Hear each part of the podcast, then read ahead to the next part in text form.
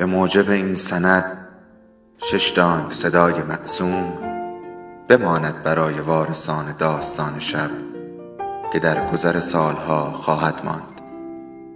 ارادتمند داستان شب.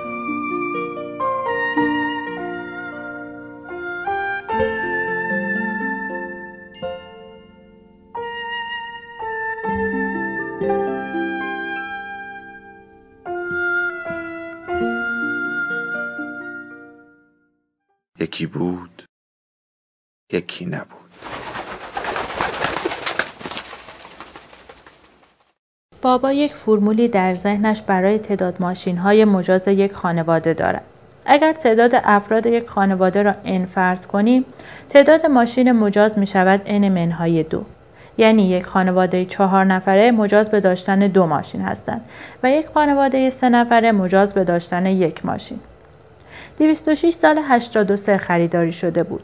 تیپ دو بود و در آن سالها در مقابل 206 تیپ 5 هیچ گزینه ویژه‌ای نداشت. از همان اول مورد بیمهری واقع شد. در گوشه پارکینگ جا گرفت و حتی پلاک آن هم نصب نشد. اگر به بابا می‌گفتم که خب این ماشین مال من من ازش استفاده کنم که برای یک بیرون رفتن همه من گیره هم نباشیم بابا فرمول انمن های دو را متذکر می شد که جانم فرهنگ ماشین سواری داشته باش زشت از هر کداممان با یک ماشین در خیابان راه بیفتیم که چه؟ من اصلا ماشین می خواهم من اصلا سوار ماشین می شوم هان ماشین من مال تو. چند ماهی میگذشت. مجدد پیشنهاد می‌دادم که بابا نظرت چیستی ماشین را بفروشیم ما که استفاده نمی کنیم و واقعا لازمش هم نداریم. بله آقا بفروشیم. بابا فریاد می‌زد که منظورت این است که وافروشی کنم؟ مگر من دلال ماشینم؟ این فکرهای خرید و فروشی از کجا افتاد به کلت؟ و اینجا من شرمگین از حرف نامربوطی که زدم می‌رفتم پی کارم. چهار پنج سالی گذشت. حالا نظر بابا فرق کرده بود. استدلال محکمتری می آورد در مقابل امتناع از فروش. اگر می گفتیم بفروشیم بابا می گفت نه جانم این موتورش اصل فرانسوی از فرق دارد با 206 های الان. این را الان زیر قیمت بازار از من می‌خرند. چرا بفروشمش؟ در مقابل اینکه می‌گفتیم بابا حالا 206 است بنز که نیست بفروش برود. فریاد برمی آورد که تو اصلا میدانی 206 خودروی سال اروپا شد؟ چند کاستگار سمش که برایش پیدا شد بابا دلبستگیش به ماشین خاک خوردهش بیشتر شد دیگر امکان نداشت بفروشدش راستش بابا آدم معامله نبود به وضوح فهمیده بود که سرش کلاه می رود. یعنی در رو در وایسی با خریدار قرار می گیرد. این یک ژن است در خانواده ما. آقا جان را هم می‌گویند اینطور بودند. مثلا موکل می آمده سراغشان که حالا وضع مالی مناسبی نداشته که خب منطقا اینجا از گرفتن حق الوکاله صرف نظر می کردن. البته نقطه مقابل هم وجود داشته که طرف از لحاظ مالی خوب بوده که اصلا آقا جان در اینجا کلا صورت مسئله را پاک می کرده. اول با طرف دعوایشان می شد و نهایتا هم می گفتند آقا من اصلا وکالت شما را قبول نمی کنم.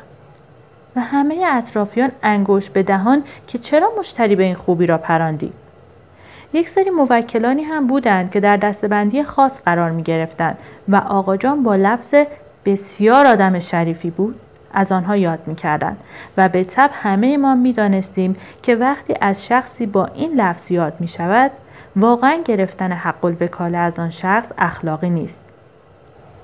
حتما اینطور بوده که بابا هم در دوره از زندگی نشسته و بررسی کرده و دیده آدم معامله و خرید و فروش نیست و تصمیم گرفته حتی امکان وارد این پروسه نشود حتی برای فروش یک ماشین. حالا سال 93 بود. چه شد که یک بار بابا دید ده سال است ماشین بی پلاک و خاک خورده در پارکینگ است. در یک دور باطل تلاش من برای تصاحب ماشین یا فروختن آن دلش به رحم آمد و گفت باشد ماشین را می دهم دستت. خوشحال شدم. خوشحالیم در حد کسی بود که صاحب بنز شده. ظرف یک پروسه یک ماهه پلاکش را نصب کرد و با آن مسافتی خارج از شهر رفت که به اصطلاح آب بندی شود. و یک روز با افتخار آمد و گفت فردا می توانی ماشین را ببری. برایت یک آهنگ هم گذاشتم در ضبط. گوش کن خوب است. یاد بگیر مثل پریسا بخوانی. صبح شد. سوار شدم که بروم. آمد دم در و گفت راستی این ترمزش ABS نیستا مواظب باش. پیش خودم گفتم ای بابا طوری نیست. مهم این است که ماشین بعد از ده سال به راه افتاد.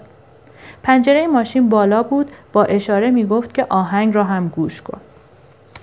ضبط را روشن کردم و به راه افتادم.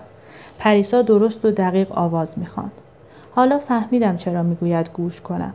از همان اندرزهای خودش می‌داد بشنوین نکته که خود را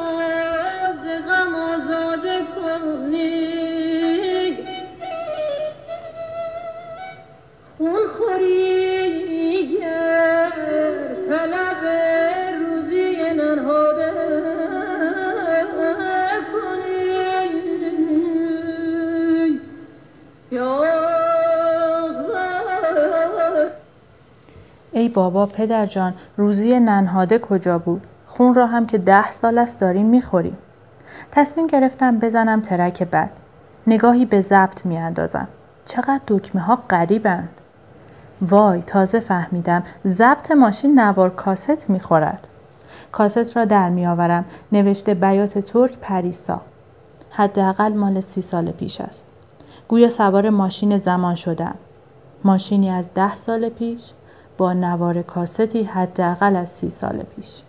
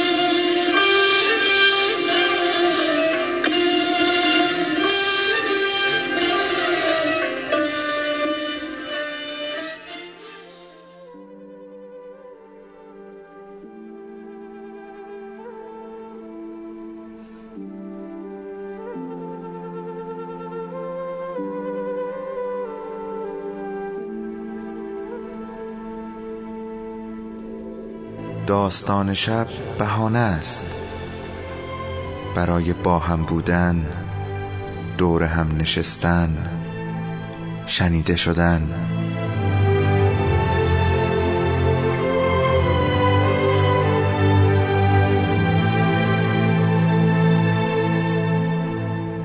صدای افسانه ها رو میشنویم